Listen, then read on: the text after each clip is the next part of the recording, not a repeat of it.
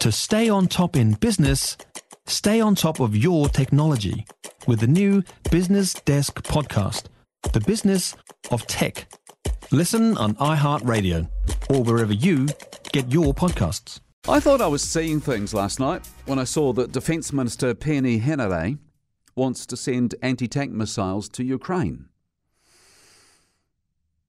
He's in the government, remember, that gets real tough by allowing Russia's ambassador to stay put in Wellington, even though his embassy is pushing out lies and propaganda on its Facebook account. I've checked again this morning, by the way, and it's still pumping it out, banging on about fake news.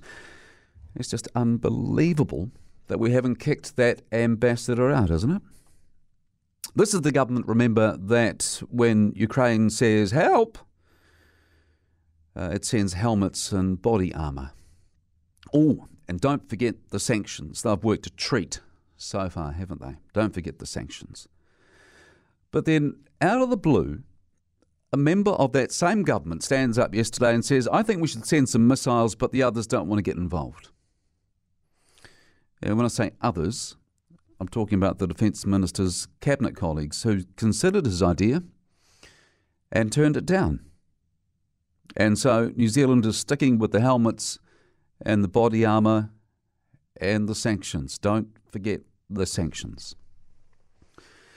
Now, let's go back a couple of weeks or so to when the government announced the helmets and the body armour and the sanctions, and the National Party at that time supported New Zealand not getting involved in the hot war, as it's called, by sending weapons and things. Now, like I've said many times on the show, what good is a mind if you can't change it? And that is exactly what National's defence spokesperson Gerry Brownlee has done. And he's saying today that things have reached the point in Ukraine where New Zealand should be sending weapons. And I agree with him.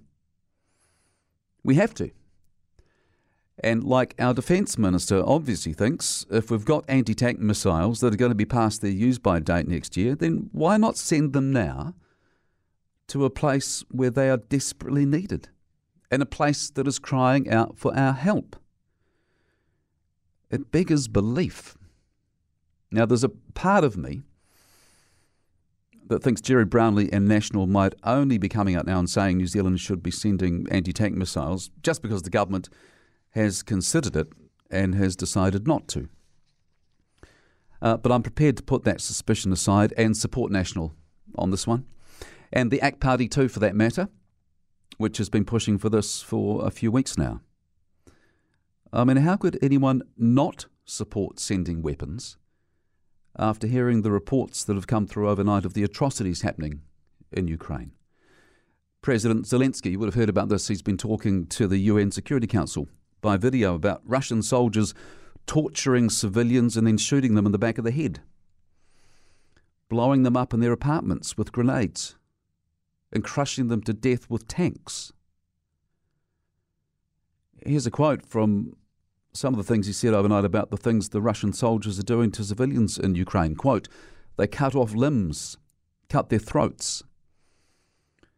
Women are raped and killed in front of their children. Their tongues are pulled out only because their aggressor did not hear what they wanted to hear from them. End of quote. And he went on to say that the atrocities happening in Ukraine right now are the worst since World War II. The worst since World War II. And what is New Zealand doing about it? We're sending helmets and body armour.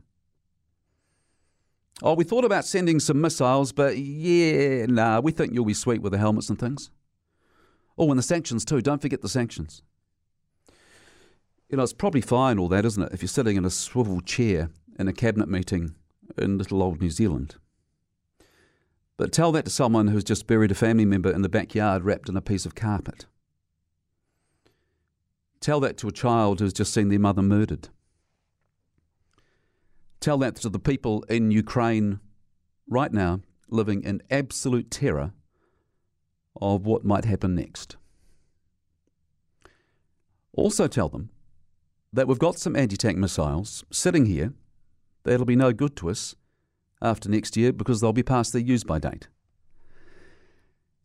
But tell them we're going to hold on to them because because well, we don't really have a reason to hold on to them, but we're going to.